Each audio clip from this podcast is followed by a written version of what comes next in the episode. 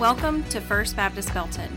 By God's grace, we aim to be a gospel centered people who know Jesus intimately, serve Jesus passionately, and share Jesus globally.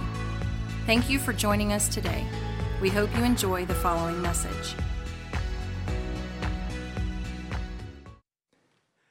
All right, good morning. How are we? Good. It's great to be with you.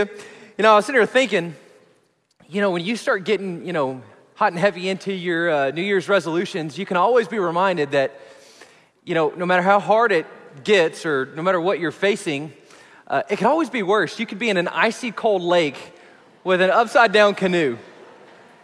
I hate that he told me that story because I've been laughing ever since. So, um, I even told him, I said, How did you forget to tell me about that in our meeting this last week? Because that's great. That's pretty funny. Uh, so again, when you get to the, you know, the, the month where you're in Leviticus and your Bible study reading plan, just remember, you could be reading Leviticus in an icy cold lake. Or maybe when that gym membership and you're like, man, do I really want to do this this early in the morning? You could be in an icy cold lake. Gosh, that's great. That's funny. Happy New Year to you and your family. Uh, I missed you last week, and so it's good to be able to tell you Happy New Year. Uh, man, 2022 was a great year. Uh, man, I, I, I, it's crazy to think that I've been here for a year uh, to get to serve as pastor. And man, it's been a blessing. It's been so fun. And we've seen God do some great things in 2022. And, and I, I just know with, without a shadow of a doubt that God's going to do great things in 23. So I hope you're geared up. I hope you're ready for it. I hope you're excited for what God's going to do. Uh, so this morning, we're going to begin a new series called Who is God Anyway? Who is God anyway? But before we do that, I'm going to ask you a, a rather deep question. So I hope you've had enough caffeine this morning. I hope your brain's working, you're alive, and you're alert. It's an important question, it's a deep one.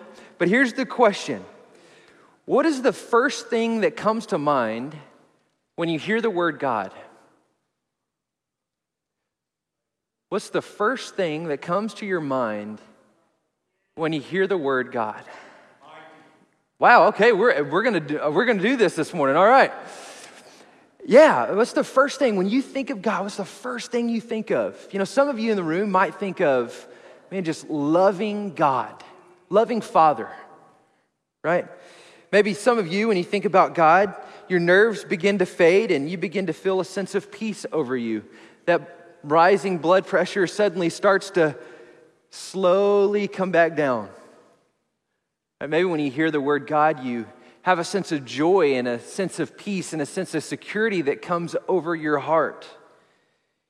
When you think about God, you think of his patience and his grace with you right? That when you're frustrated at work or frustrated at home with kids and you're just exhausted with life, you're reminded that God's never exhausted with you. He's never done with you, right? He's never grows impatient with you, but He's always good, He's always kind, and He's always faithful to you. Maybe that's what you think of when you think of the word God. But you know, others of you in the room this morning might think of something completely different. When you hear the word God, it strikes a maybe a fear in your heart of, man, what's the next domino that's going to fall in my life, right? You know, maybe you, you get a sense of, of loneliness or, or abandonment. Maybe you feel abandoned or alone. Maybe you think of a tyrant who all he wants from you is your obedience. Or maybe when you hear the word God, you think of just yet again someone else that you're constantly disappointing. Oh, here we go again. Just another, another day of disappointing God. You know, the, the reason why I think it's important that we understand who God is is because of a quote that A.W. Tozer wrote many, many years ago. He writes this, I think it's really great. He says, What comes into our minds when we think about God is the most important thing about us. What comes into our minds when we think about God is the most important thing about us, and I think he's right. See, whether we have a good picture of God or whether it's a more negative picture of God, it has the power to impact everything about our lives. You know, C.S. Lewis famously wrote this. He says, I believe in God like I believe the sun has risen, not only because I see it, but because by it I see everything else. So it is with God, right? When, When we think of God, it has the power to transform everything about our lives for the good or the worse. It has the power to change the way that we see ourselves, the way that we see the world that we inhabit, but it also has the power to transform the way that we see others. And so this morning, the reason why we're asking the question, who is God? And the reason why we're studying this is because it's incredibly important. See, that's the starting point of everything else in life. If we don't get that right, then we're not going to get anything else right. Because again, it has the power to transform everything about us, about the way we see ourselves, the way we see the world, the way we see others. And so it's incredibly important. But that's not the only reason why we're going to study God in the beginning of 2023. The second reason that we are going to study um, this series is because that, or to study God is because we're invited to. Do you know that? Do you know that the God of the universe actually invites you to study Him, to get to know Him, to walk with Him, and to enjoy Him? Just think about that for a minute. Not only does it have the power to transform everything in your life, but we're invited into this relationship where you and I are, are literally invited to enjoy Him, to walk with Him, to get to know Him. In fact, in John chapter 17, verses 1 through 3, Jesus is praying for his disciples, his current disciples back then, the, disciples that he was doing life with. But then he's also praying for all of those who are going to come to know him in the future. It's called the high priestly prayer. Here's what Jesus prays He says, Father, the hour has come. Glorify your Son, that the Son may glorify you since you have given him authority over all of flesh, over all flesh, to give eternal life to whom you have given him. And notice this. Notice what Jesus says right here. And this is eternal life, that they know you, the only true God, and Jesus Christ, in whom you have sent. This is eternal life, that you would know God you want to experience life on this earth, then the best way you will experience life is to begin with God, to begin a relationship with Him, to get to know Him, to walk with Him, and to enjoy Him, to say yes to that invitation to get to know Him.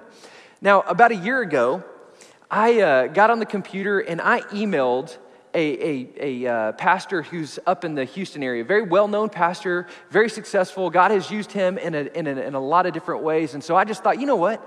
I'm going to email this guy, and on the off chance that he even sees this email, maybe he will respond, and just maybe, just maybe he'd be willing to meet with me and teach me some things. And so I email him and I think, okay, you know, maybe he'll maybe he'll respond. And so I email him and I just say, "Hey, listen, I know you're busy, but I would love an opportunity to get some time with you. I've got a lot of questions. I'm a new pastor and I've got a ton of questions that I would love to pick your brain on." Well, he never responded. A week went by, two weeks went by, a month went by, three months went by, nine months went by, never heard from him. And to be honest, I didn't even know that he hadn't written me back. I got so busy, I hadn't even really thought about it until about two weeks ago. And I get an email from him. And here's what he said He goes, Hey, Logan, I am so sorry. I uh, somehow or another, your email got buried in my inbox. And, and I just lost it, but I found it. And so I'm writing you now. I'd love some time with you. I'd love to spend some time to get to know you, hear your questions. I'd love to help you in any way that I can. You know, and so then I'm in this kind of predicament, right? Because now I've got to go, okay, am I going to allow my pride to say, no, you know what? You didn't have time for me then. You know, I wasn't a priority for you then. I'm good. I've got it all figured out. I've been here a year. I know all the answers. You know, or I could say, you bet. I would love to learn from you. I'd love a meeting with you. And so, as you might expect, that's exactly what I said. You bet. I would love to meet with you. As a matter of fact, I will work my calendar around yours. In the same way, the God of the universe has invited you to get to know Him, to learn from Him, to spend time with Him. And so we can allow our pride to get in the way, allow our schedules to get in the way, allow all the most important things that, that we have in our lives to get in the way, or we can accept the invitation. And we can say, you know what, God? I'll work my calendar around you because I want to get to know you this year.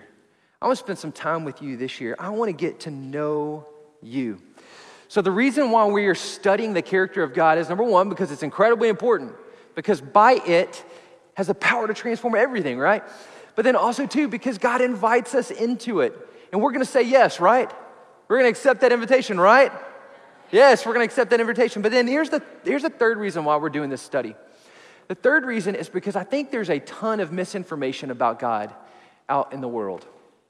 Right? I mean, you can even go to Christian bookstores and pick up a random book on a shelf, and it completely leads you astray. It's just true. It's kind of sad that this, this kind of world we're living in. Um, you, you see it on the media, you see it on TV, all these kind of crazy things about who God is. And so, man, I want us, I want us to the best of our ability to know who God is. If it's important and it has the power to transform everything, and He invites us to know Him, well, then I want us to get it right to the best that we can on this side of eternity. And so that's why we're doing it. We are going to dig down deep and we're going to attempt to get to know God. Now, here's the deal. I think it's fair to say that, that we're living in a Romans 1 kind of world. You know what I mean by that? When I say a Romans 1 kind of world, you, know what I'm talking about? Well, I tell you what, let, let's just go there. If you would, go ahead and turn your Bible to Romans chapter 1. I think this is going to help us this morning, but I think it'll help you see what I mean when I, when I'm saying that we're in a Romans 1 kind of a world.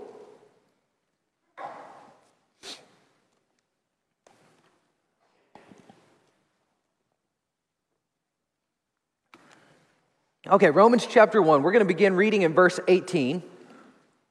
This is the word of the Lord. This is Paul is writing. This is Paul who's writing this. He says, For the wrath of God is revealed from heaven against all ungodliness and unrighteousness of men who by their unrighteousness suppress the truth.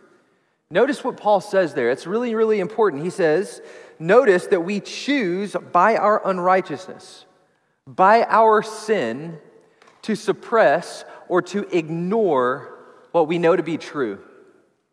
Paul's going to explain that a little bit further. He says, For what we can for what, what can be known about God is plain to them because God has shown it to them. He's revealed it to them, He's revealed it to us. For His invisible attributes, namely His eternal power and divine nature, have been clearly perceived ever since the creation of the world in the things that have been made. So they, and now us, are without excuse. For although they knew God, they did not honor him as God or give thanks to him, but they became futile in their thinking, and their foolish hearts were darkened. Claiming to be wise, claiming to, to have it all figured out, they became fools. And they exchanged the glory of the immortal God for images resembling mortal man, and birds and animals and creeping things. Here's the result. Therefore, God gave them up in the lusts of their hearts to impurity, to this honoring of their bodies against amongst themselves. And notice this because they exchanged the truth about God for a lie, and they worshiped and they served the creature rather than the Creator, who is blessed forever. Amen. Now, the point that Paul is trying to make here is that God has revealed himself in creation in such a way that we are without excuse, that we ought to be able to look out at creation and go, most certainly, there is a God. And by the way, here's what this God is like. We ought to be able to look at creation. We ought to be able to look at humankind. We ought to be able to look at uh, the human brain and think, goodness gracious, how in the world could there not be a God? And oh, by the way, here's what his nature is like. Here's what his character is like. We have all that we need to know about God, and yet, rather than getting to know him as he is for who he is, and then reflecting him as such, as his image bearers, which is what we're designed to do, by the way, right? We're designed to reflect him as his image bearers. But rather than reflecting him, here's what we do we rival him. Rather than reflecting God and his character and his nature on this earth, we rival him. And here's how we do this rather than accepting God for who He is, as He is, where He is, what we do is we bring Him down onto the earth, we dress Him up in flesh and bone, and we make Him to be something other than what He is. So, rather than worshiping the God of the Bible, we exchange the truth about Him for a lie. And here's the result of that we create our own God. We create our own God. So we're no longer worshiping the God of the Bible, we're worshiping a God of our own making. Which, by the way, is the definition of idolatry. One theologian helpfully observes he says that the God of the Bible has departed from us, and another God is making their home amongst us. This is a God that we have made, and because we have made him, we can understand him. And because we have created him, he can never surprise us, never overwhelm us, never astonish us, nor can he transcend us. A God of our own creation can never overwhelm us, never challenge us, never astonish us, never transcend us. What a powerful statement. I think it's a true statement. The question is, is so, so why, if, if, if this is true, why would we do this? Why would we take the God of the Bible from where he is, as he is, and bring him down into our world? And I think the answer to that question is because a God that we create is a God that we can measure. This is going to hurt a little bit, okay? And a God that we can measure is a God in some ways that we can control. A God that we can measure is to one degree or another a God that we can control. And so here's the question I have for you. If that's true, and I think it is, then who is God in that scenario? We are.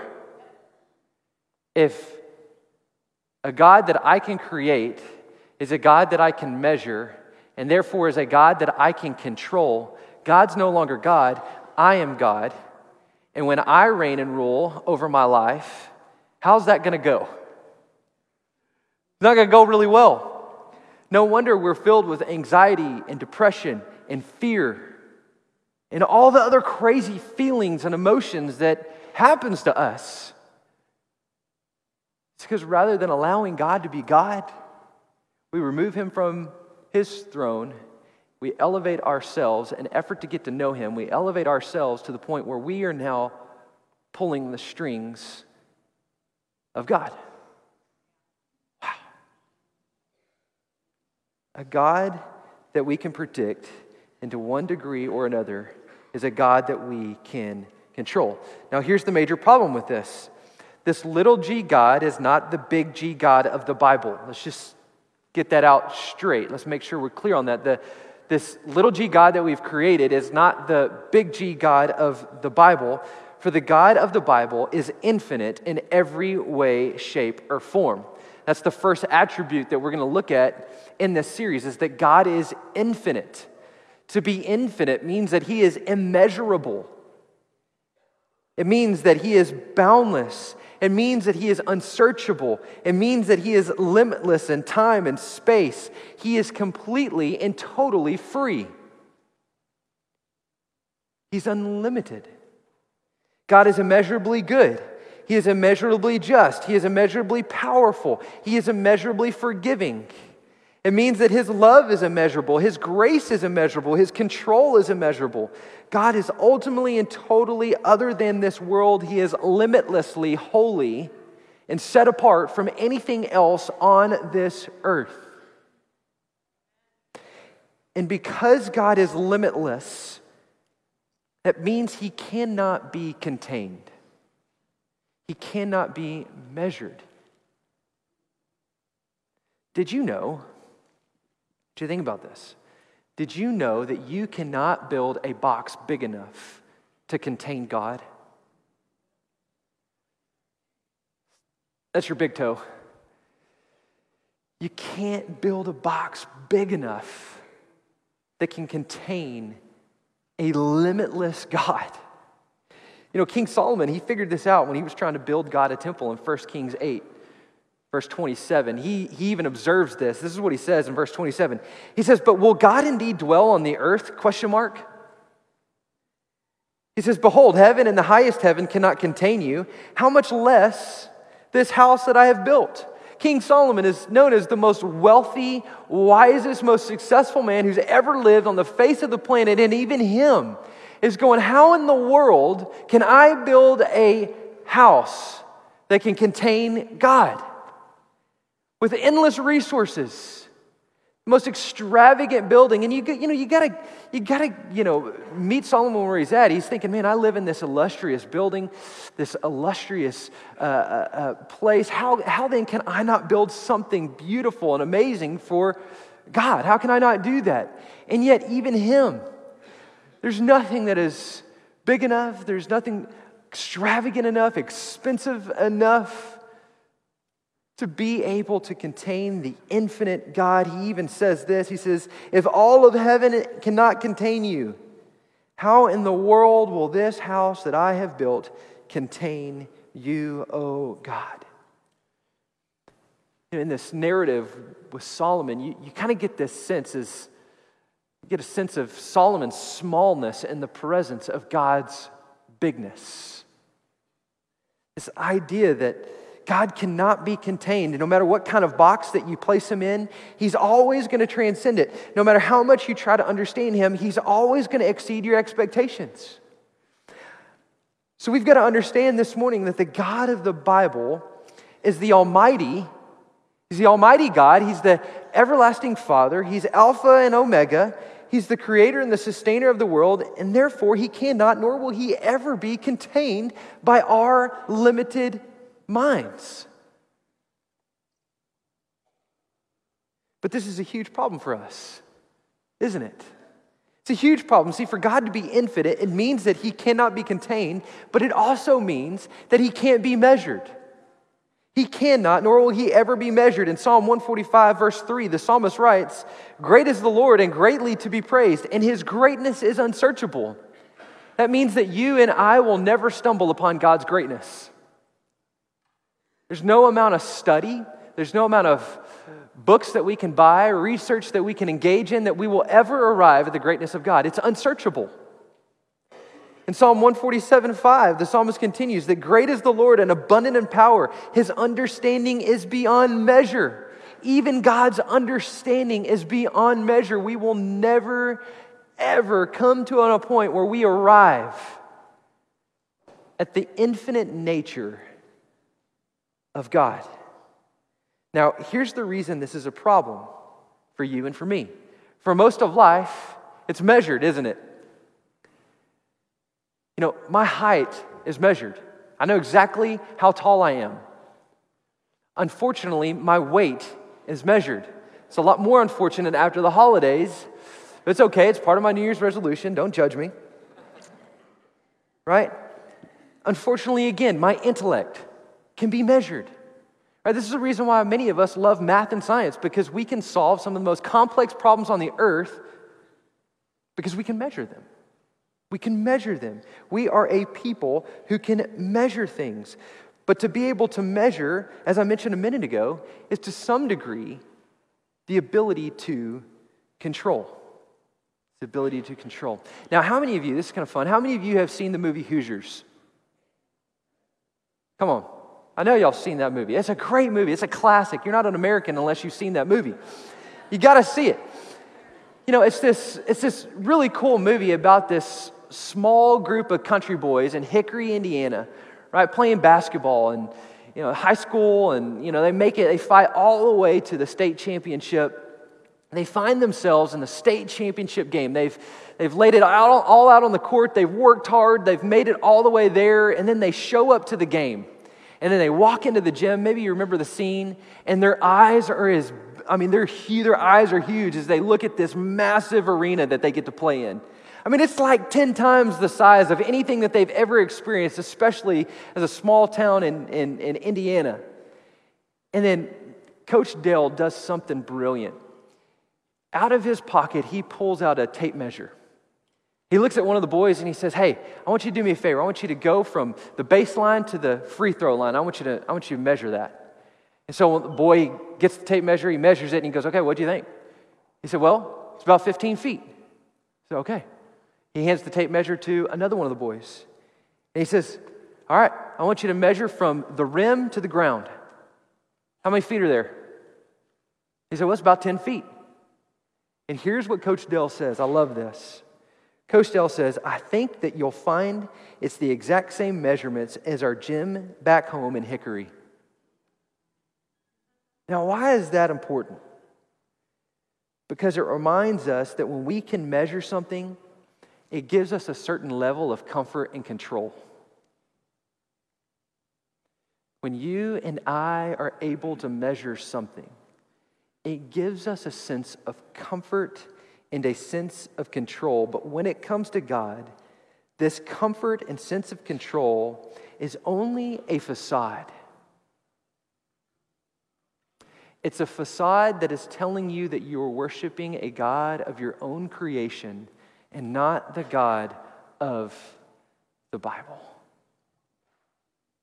Not the God of the Bible. See, just like Solomon figured out we cannot build a box big enough to contain God. We can't do it. Because if we could, He would no longer be worthy of your worship. If you or I or the greatest, smartest theologian that's ever walked the planet could figure out God, He would no longer be worthy of our worship because He would no longer be God.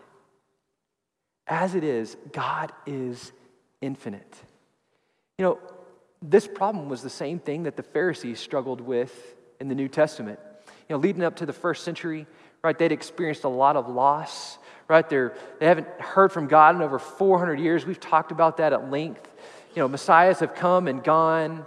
Uh, you know, hope is waning. They're still living under Roman oppression awaiting this Savior who's going to come, put an end to the Roman government. He is going to reign and rule, and they're going to reign and rule alongside of him, and they're going to reign and rule from Mosaic law. Finally, our king is going to come and he's going to make all things right. And so, what did they do? What did they do? They built a box. They were looking for a Messiah, and they built a box. They built a box of rules and expectations for God his coming Messiah, and people. They built a box. But the problem is, is that when Jesus did come, he didn't fit into their box. And he didn't fit into their box to the point where they ultimately rejected him and ultimately led him to a Roman cross where he was crucified. Why?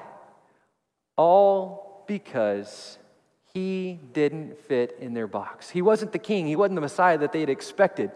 He didn't fit into their box. And so you may be asking the question okay, Logan, well, well what do we do with all of this? If this is true, well, well, what do we do? Well, point number one, we all need to understand that God is limitless. He is limitless, and He has created us to be limited. And hear this this is really important. And that is a really, really, really, really, really, really, really good thing. It is a good thing that God is limitless, that He has created us to be limited. It's not just a good thing, that is a great thing because it is only in our limitedness that we can ever truly value and appreciate the limitlessness of God. It's only when we understand that God is unlimited, that you and I are limited, that we can ever truly value and appreciate Him. In fact, it's like Solomon when we realize that we have nothing to offer God, at that moment, we're experiencing fertile ground for worship to thrive and exist in our life.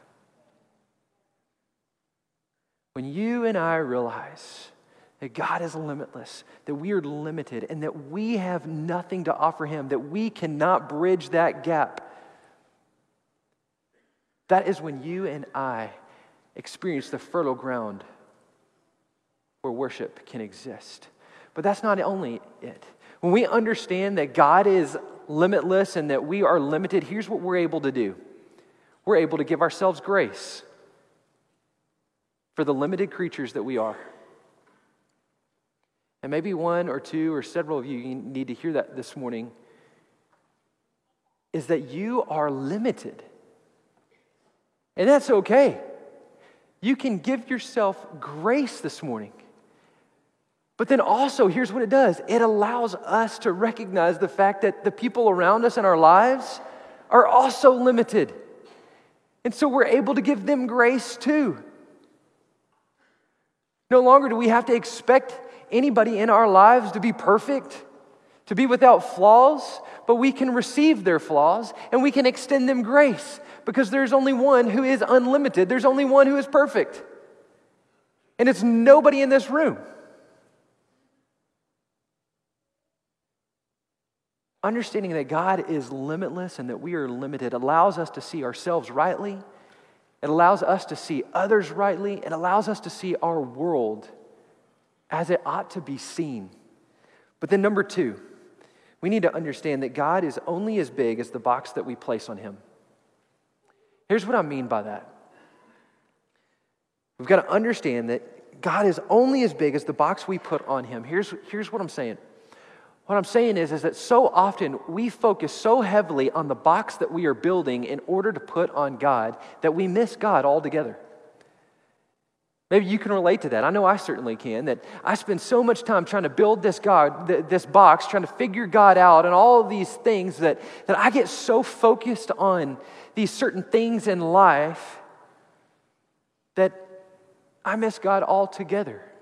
And so I find myself in a place where I'm bored with God, or um, He no longer astonishes me amazes me. I, I lose that sense of awe when it comes to God. It just becomes another thing, a part of my life. And I can compartmentalize Him on Sundays or on Wednesdays. You know, and the rest of my days, uh, you know, rest of my week, I can just go about life how I want to go about life. But my prayer this year, and I, and I hope you'll join me in this, is that you would, you would pray that God would shatter that box that he would take a gigantic sledgehammer and just crush that box. That as we study who God is, that you would allow him to return that sense of awe of him to you, to your heart, to your mind. That you'd be astonished by him, that you'd be wowed by him, that you'd be amazed by him, and you would even allow him to transcend you and your plans for your life. My prayer is that God would shatter the boxes that we put on Him. You know, I don't know about you, but I want God to be so much bigger than me and the world that I inhabit. This, this world, that, this life that I live, and don't get me wrong, my life is great. But I want Him to be bigger than that. I want Him to be greater than that. And I want Him to be much more than the world that I inhabit. I want to know that there is something more than than what meets the eye, that in some strange way, while I'm never going to understand it all, that I am a part of something bigger than what lies directly in front of me. I want to know in 2023 that I'm a part of something bigger, something greater than just what lies ahead of me, in front of me, or behind me. And in the same way as a church, I pray that God is going to shatter the box that we place on Him. I pray that He will astonish us as a church, that He will amaze us as a church, that He will do great things amongst us as a church.